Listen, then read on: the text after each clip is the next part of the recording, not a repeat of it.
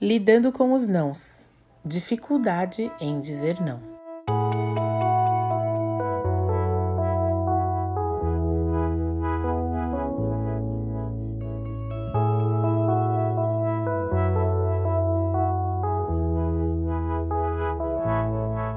Não sei se este é o seu caso, aliás, ó, comecei com não aqui já. Mas muitas pessoas têm dificuldade em falar não seja porque não querem causar um desconforto com a outra pessoa, ou por baixa autoestima, falta de autoconfiança, por medo do que o outro vai pensar de um julgamento, por querer aceitação para ser benquisto pelos outros, seja lá qual for o motivo. Há quem acredite que, ao dizer a palavra não, isso atrai uma certa negatividade para a vida, mas ela quer ser positiva, então ela nem fala. Outros veem o não como um sinal de fraqueza, de medo.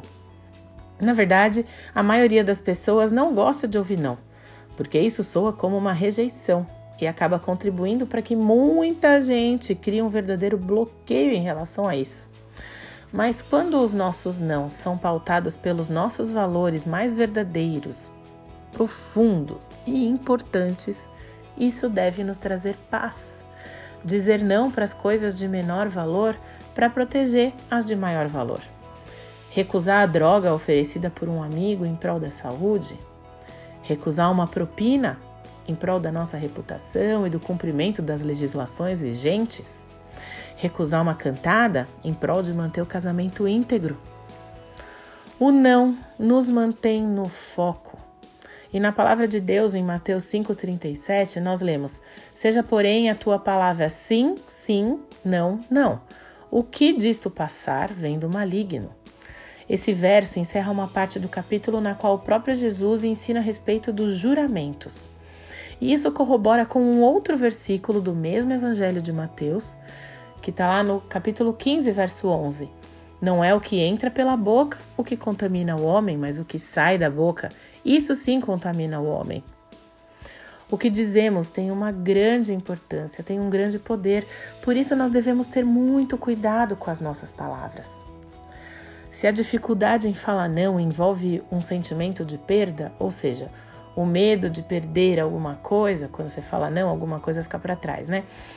Você diz não a uma determinada proposta e vai ficar remoendo aquilo, né? Pensando no que perdeu, no que poderia ter sido diferente se você tivesse falado sim, fica alimentando uma incerteza que beira o arrependimento.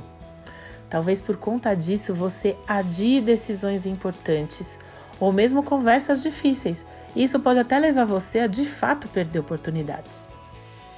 É como um rapaz que deseja pôr fim a um relacionamento, a um namoro, mas em vez de sentar e conversar, ele prefere sumir do mapa, sem dar explicações, desaparecer.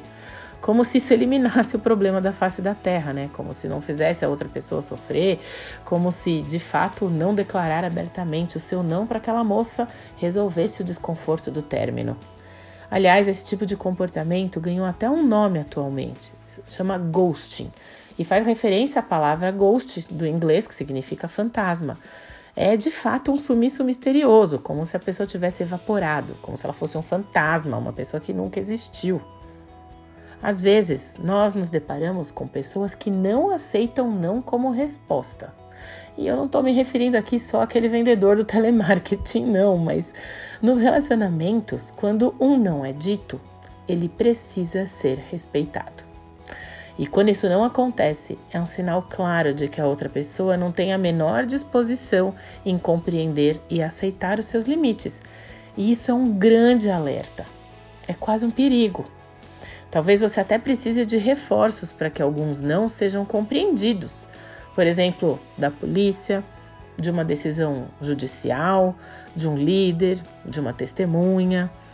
Mas não se deixe intimidar pela insistência da outra pessoa. Procure ajuda e faça valer o seu não.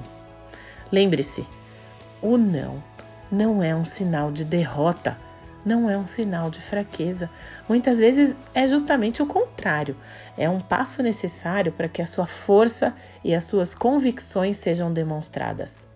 Não abra mão disso. A ausência do não pode colocar as pessoas em grandes enrascadas.